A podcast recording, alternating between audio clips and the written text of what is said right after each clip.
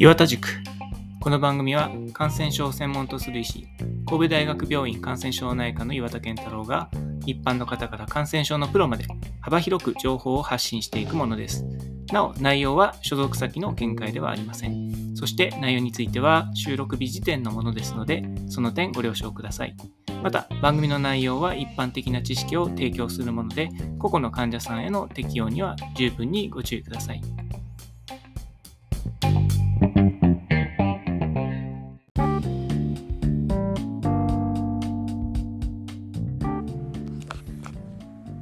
はい、皆さん、こんにちは。えー、今日、これ収録してるのは12月、えー、14日あなんですけれどもね、えっと、今朝も朝4時に起きて、あの、今あのちょうどサッカーのワールドカップやってて大体12時夜中の12時と朝4時からの試合が多いんですけど12時の試合っていうのはもう僕あの早寝早起きというかまあぶっちゃけじじいなのであの夜は早いんですね。で朝も早いということで大体朝5時に起きることが多いんですけどあの夜の試合はもう見れないということで大体朝ハイライトで見てるんですけど朝4時のやつはまあ5時に起きて後半から見るみたいにしてたんですけどあの今日は準決勝ということで、ひいきのアルゼンチンが出てるということもあり、まあ、4時に早起きして、えーとえー、見てましたねあの面白かったです。えーと、ひいきのチームはイングランドアルゼンチンブラジルの順なんですけどもうイングランドとブラジルが負けてしまったので、えー、アルゼンチンしか残ってないということになるわけですけどでまああのあの不思議なものでうんと朝4時に起きなきゃいけないと思うとですね結構3時過ぎぐらいに目が覚めちゃったりするんですね目覚ましかける前とかに。であなんか最近ちょっと早期早朝覚醒しちゃうからちょっと不眠症気味なのかなと思って心配になったりするんですけどあのサッカーの試合がない夜はですね朝までぐっすり眠れたりするので、うん、単なるやっぱりアドレナリンとかそういうのなんですかねよくわからないですけど睡眠医学は僕素人なんでまああのあの睡眠学の専門家によると、まあ、睡眠をいざなうそのギャバっていう物質はあってもその覚醒を促す物質は、まあ、山ほどあるのでそれのいずれかが作用してるのかもしれないというようなことを思ったりもします。まあ、それはともかくとして今日12月14日は僕が今度出す、えーと、公文写真賞からの新しい本ですね「えー、安い美味しい簡単実践健康食」っていう、まあ、あの食の本を出します。今日が発売日になりますので、まあ、Kindle でも出してますし、えーと、そういうの興味のある人は、えー、ぜひあのお読みいただけたらなと思います。食に関する本を出すのはこれが3度目ですね。えっ、ー、と今までもまああの、えー、体にいい食事っていうことでこうえー、2冊ですね。あの食事の本を出してきて、まあ、今回はその実践編というかあのどういうことを具体的にすればあの美味しくて、えー、健康にで、まあ、今回は安いっていうのも含めてんですけどお金かけずにあのコスト効果の高い、えー、健康食を達成するかっていうところに、えー、着目して本にまとめました。まああのー、往々にしてですね新書になってるあるいはその本になってるこれやると健康にいい本みたいなのは多分8割9割でたらめでしてあの健康になりたければこれだけやっとけみたいな本があるじゃないですか。あとこうがんにならないためのたった一つの方法とかですね。ああいう類のものは大体インチキということになっていて。で僕が書く本は基本的にはもうエビデンスど真ん中であの国際的にも認められているデータとかエビデンスとかガイドラインとかそういうのに完全に乗った形でかつそれを肝骨脱会してまああの実践しやすいものにしようとしてるんであの実際には中身はガチです。あの全然木をてらったとかですね。その重箱の隅についたとかですね、えー、そういったあの変わったこととかあるいはその現在の常識ではこうなってるけど実はみたいなその、えー、陰謀論的な論法は全く使わないわけなんですけれどもあのでまあこれあの Voicy でもちょっと言いましたけどあの何ですかね。なんかその健康食とか食事なんてお前専門外だろうとか言われることあるんですけど僕はあの、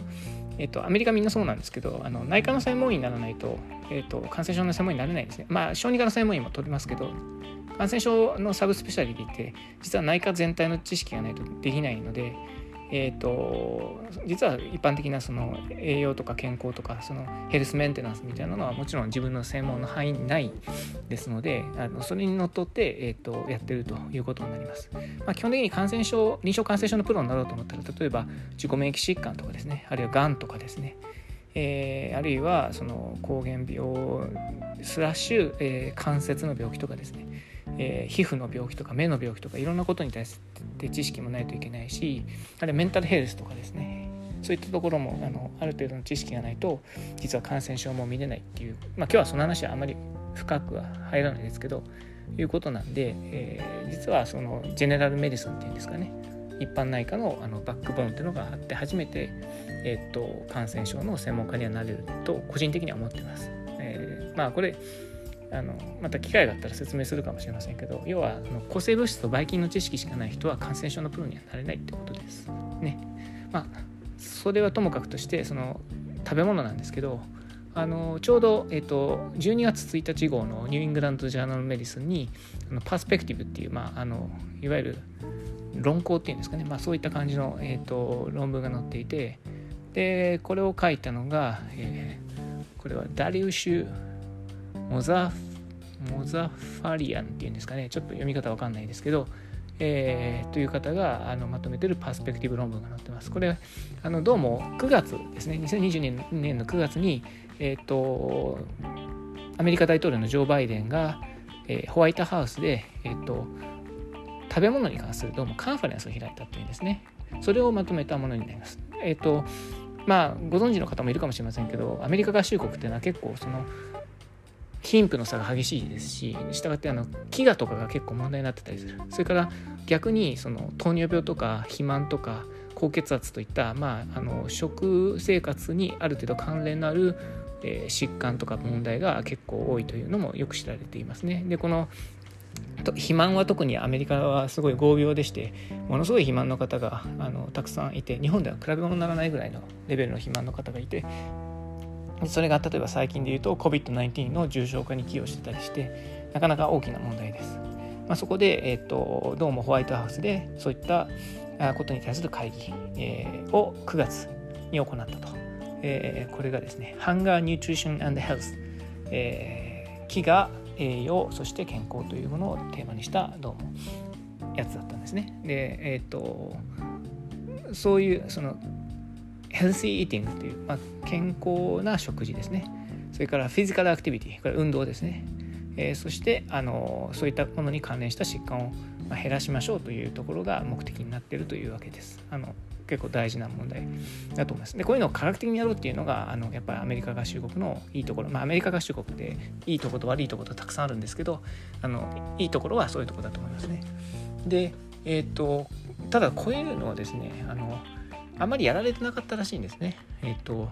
どうしてかというとこんな会議を最後にやったのは実は1969年だということで1969年っていうと、えー、ニクソンの時代ですね、えー、ニクソン大統領えっ、ー、とえっ、と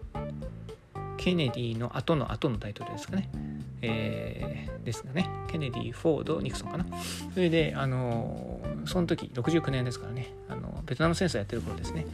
ということで、えっ、と、まあ、あの、ずっと長い間こういうのやってなかったんですね。で、えっと、どういったことが、まあ、議論されていたかというと、えー、例えば給食ですね、えー、あの給食はどうも、えー、アメリカではスクールランチというらしいんですけどどうも朝ごはんも出してるところもあってスクールブレックファーストというのもあってそれからあとはあの食券ですね、えー、フードスタンプスとかですねえっ、と、これ多分食券のことではないと思う。ん？あ、間違ってるかもしれない。これは、もしかしたら、あの、違う意味なのかな？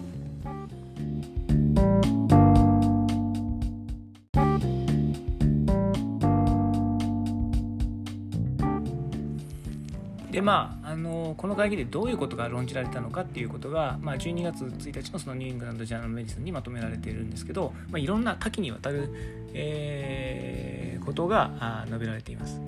で、えー、っと一つは、まあ、これハイライトなんでもっと細かいこともやってるのかもしれませんけど、え、いくつかのポイントがあって一つはあの連邦政府の、え、栄養プログラムフェデラル・ニュートリション・プログラムというやつですねそれから、え、ヘルスケアこれはまあ医療ですねそれから Regulation and Education まあ、あの規制と教育ということですね。それから、えー、 procurement、えーまあ、これは払い出しとかそういう意味なんですかね。えっ、ー、と procurement えっ、ー、とまあえー、斡旋とかそういうことって辞書には書いてありますけど、えーと、そういったあの類のもの供給ってことなんでしょうか、えー、それから、えーと、フィジカルアクティビティ。これはま運動ですね。そしてリサーチ。このリサーチというのが入ってるっていうのがアメリカっぽくていいですよね。あのでこれがあのやっぱりあの日本が一番足りてないというか例えばコロナ対策とかでもこのリサーチっていうのがなかなか入ってこないっていうのが大きな問題だと思ってますけどそれからあとはプライベートセクターイノベーション民間レベルのイノベーションというようなことがあの、まあ、論じられたのだそうです。で具体的に一つ一つ挙げてみたいと思うんですけど、えー、まずフェデラルニュートリションプログラム、え、連邦政府のその栄養プログラムということででえっ、ー、とまあ一つはあのユニバーサルヘルシースクールミールスということで、まあ、これはあれですよね。あの給食ですよね。学校での食事っていうのでユニバーサルですから、まあ、あの要するにあの全員にその学童全員にその恩恵を提供しましょうというようなことだと思うんですけど、まあ、なかなかあの僕もちょっとちょっと見ただけなんであのしっかりと調べたわけじゃないですけどアメリカの学校の食事ってやっぱり結構貧弱なものが多くてあのパンにピーナッツバター塗ってりんご1個つけて終わりみたいなのが結構多くてな日本のあの丁寧なお弁当みたいなのはめったに見ないわけですけど、えっとまあ、そういうののことではないかなというふうに、えー、拝察、えー、します。ですからあの、まあ、そういったあの学校での栄養っていうのがあの大事だよと、まあ、こういうのはあの連邦政府のプログラムに入れましょうと。それから、えーと、ニュートリションスタンダードですね、まあ、これも学校の食事なんですけどその栄養価の、まあ、基準を上げようというようなことですね。えー、それからヘルシーフードインセンティブスまあ、健康食っていうもののがいいんだよという動機づけを高めましょうということそれからえっ、とこれはあのトライバルフードソベレンティこの辺がなんかアメリカっぽいんですけどその、まあ、部族というか、まあ、その民族というか種族っていうんですかねそれのあのソベレンティまあえーと、伝統的なその民族的な食事っていうのもあの尊重しましょうよっていうことですね。あと思います。まあだからあのこれが正しい食事だって言って上から押し付けるんじゃなくてもともと昔からあった伝統食っていうもの、まあ、日本でも地域の食事ってありますけどそういうのを尊重するというのをやりながらあの栄養価を高めていきましょうということと思います。それから母乳ですね breastfeeding。えー、これをサポートしましょうということですね。まあ、母乳あの非常に栄養価高くて大事ですから、まあ、そういうことですね。それから、えっと、ヘルスケア、医療の方ですけど、えー、このメディケア・メディケイド、えー、これはあのアメリカの公的保険ですね。メディケアというのは、まあ、高齢者などを対象にした、えー、公的医療保険。メディケイドは、えー、低所得者を対象としたなどを対象とした、まあ、医療保険。それから VA、これは在郷軍人のヘルスケアですけど、まあ、こういったところに対してそのフードイズメディスン、まあ、食は稲荷というそういうプログラムを拡張しましょうというようなことですね。まあ、やっぱり食生活正しい食生活があの例えば糖尿病の予防とかそういうのに役に立つよというようなことでその医療に食の教育を統合させていこうということだと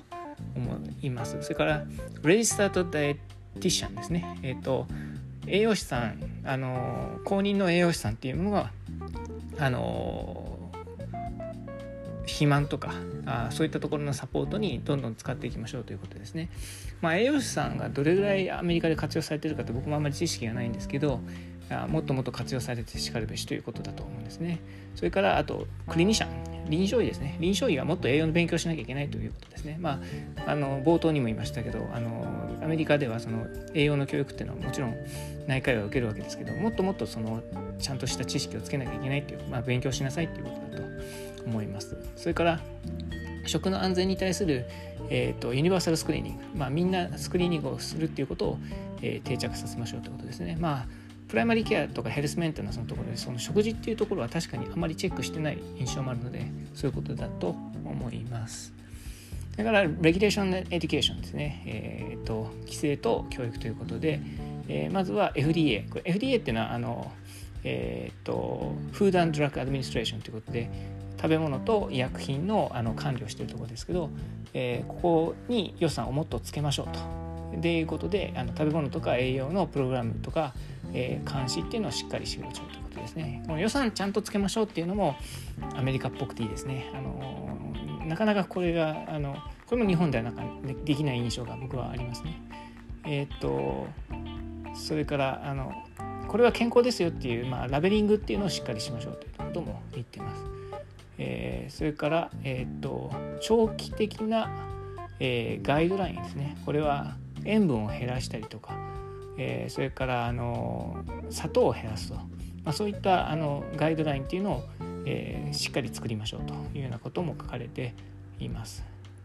え、それからあとはそう食料品店ですね。グローサリーコマースでの栄養情報っていうのをあの新しい基準を作りましょうと。いうことですね。まあ、日本でも最近その栄養の表示っていうのはしっかりやるようになりつつありますけどもそういうのをしっかりやっていきましょうと。それから Limits Deceptive Food Marketing というようなこれはまあ人を騙すようなあの食のマーケティングっていうのを制限しましょうということですね。これはあの結構日本でも大きな問題で日本でもやっぱりテレビやネットとかでこれは健康にいいみたいなことを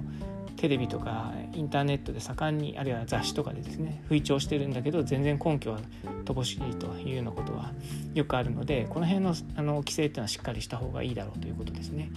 えー、それからあの食のガイドラインですね。に対してもっとお金を予算をつけましょうと、えー、それから、えっと、あとは運動ですね、えっとえー、それから栄養のプログラム。フィジカルアクティビティニュートリションニュートリションプログラムっていうあのそういう、えっと何ですかねこれは CDC がそういうプログラムを持ってるらしいんですけどこれを、えーと州レベルあの50あるアメリカの州レベルに広げていきましょうということですね。で次に、えーと、プロキュアメントですね。まあ、これはあの、えーと、いわゆる路地だと思うんですけど、え、ー、とそうですねあの例えば健康にいい食事の購入をですねあの連邦のあの例えば施設とかにやっていくとかですね。あるいは VA ホスピタル在郷軍人病院に、えーと、提供するとかそういうことですね。それからあの刑務所とか、えー、学校とかさっきの在郷軍人とかそういったところにえっ、とこれは、えー、何ですかね。あ食べ物を提供するということですかね。いうようなことを、まあ、この提供面というところもやっていきましょうと。であとは、まあ、運動の推奨ですね。そして、えっ、とリサーチですね。これがやっぱりいいですね。えっ、とやっぱりあの栄養の科学ですね。ニュートリションサイエンスっていうのは結構制限が多くてあの医薬品薬とかワクチンに比べると臨床研究とか難しいわけですね。なんか食事を完全に規制するってなかなかできないですから介入って言ってもあの結構ふわっとしたスタディが比較的多いんですけどそこをしっかりしたいということだと思いますそれでちゃんとここにも予算をつけましょうということも書かれていますしこれがいいなと思ったんですけどえーと、Focus on Diversity and Inclusion in Nutrition、えー、Health and Food Security Research ということで、えっ、ー、と、ダイバーシティ、まあ、多様性ですね。それからインクルージョン。あインクルージョンっていうのは、まあ、あのいろんな人を取り込みましょうということですね。まあ、日本も多様性とかそのインクルージョンっていうのはあんまできてないなと思うんですけど、アメリカも案外できてないところがあって、えーまあ、日本ほどじゃないですけど、そういう例えばまあ食文化さっきのあの、えーと、トライバルあの部族とか民族、まあ、例えばネイティブアメリカンとかだと思うかもしれませんがそういったあの、えーと、文化とかそういったものの多様性ももちろんアメリカにはありますね移民も多いですし、まあ、そういうののその多様性っていうのをあのに注目してで単に栄養的に正しいとか間違ってるだけじゃなくてそういったところも統合した形であのリサーチをしようってことじゃないかなとえー、と思います。それからソーシャルディターミナンツですね。えー、これは、まあ、あの社会的にどういったものが食文化を形成しているのか例えば、まあ、アメリカで肥満が多いのはどうしてなのかっていうのはこれ肥満はアメリカはこの数十年ですごく増えて昔はそんなに多くなかったわけなんですこれはあの僕の書いた本にも書いてありますけどわけであの、まあ、要するにもともとアメリカ合衆国っていうのはそういう国だったっていうより後から出てきた文化だと思うんですけどそういうののあのはなぜできたのかっていうソーシャルディターミナントっていうのは、まあ、研究する価値は十分あると思いますね。それから、まあ、ナショナルサーベランスサーベランスをしっかりしましょうとかいうようなことがあの書かれてますね。あとはクライメートチェンジ、まあ、気候変動とかですねフードセキュリティ食の安全、まあ、そういったところの、えー、リサーチもしましょうというようなことが、まあ、延々と書かれています。まあ、あとはプライベートセクターのイノベーションってさっきちょっと申し上げたようなことも書かれていますね。まあ、いうことであの多岐にわたる議論を9月のカンファレンスではまあ、やったわけですね。まあ、こういうのをやったっていうのはそれだけ、まあ、アメリカ合衆国におけるその食の健康栄養っていうものの問題が、まあ、深刻だからということの、まあ、裏返しだとは思うんですね。で日本はおそらくあの食の健康っていうのは相対的に言うとかなり良くてですねあの世界の中でもとてもあのレベルの高い方にいっている、まあ、飢餓も相対的には少ないと思いますしあの栄養の問題ももちろんあの日本にも高血圧の方や糖尿病の方とかいっぱいいるんですけど肥満の方もいるんですけどまあでも他国に比べるとかなりあの少ないのであのこれもあのちゃんと僕の今度出す本にもデータであの日本が他の国とどう違うのかっていうのは示してますけどあのそういう意味ではあのかなりうまくやってるんですけどただこれシステム作りっていうことになると日本はかなり苦手 というかどっちかというとあの、えー、現場の努力でなんかシステムの不在をこう、えー、保管するとかあるいは国民一人一人のあの意識の高さに依存するみたいなところがあって、まあ、それは良し悪しなんですけど、えーとまあ、この辺システムっていうのをしっかりするっていう意味では、まあ、アメリカはシステム作りの超優等生ですので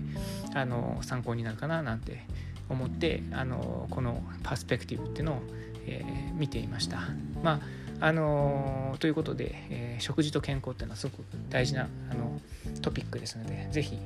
えー、このパースペクティブも読んでいただきたいですし、まあ、僕の書いた本もあの読んでいただけたらななんて思います。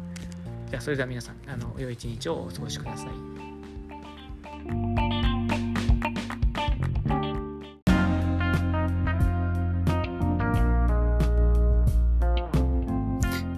岩田塾ではお便りを募集しています。お便りは E メールまたは Twitter のハッシュタグ岩田塾でお願いします。メールアドレスはケンタロウ岩田1969アットマーク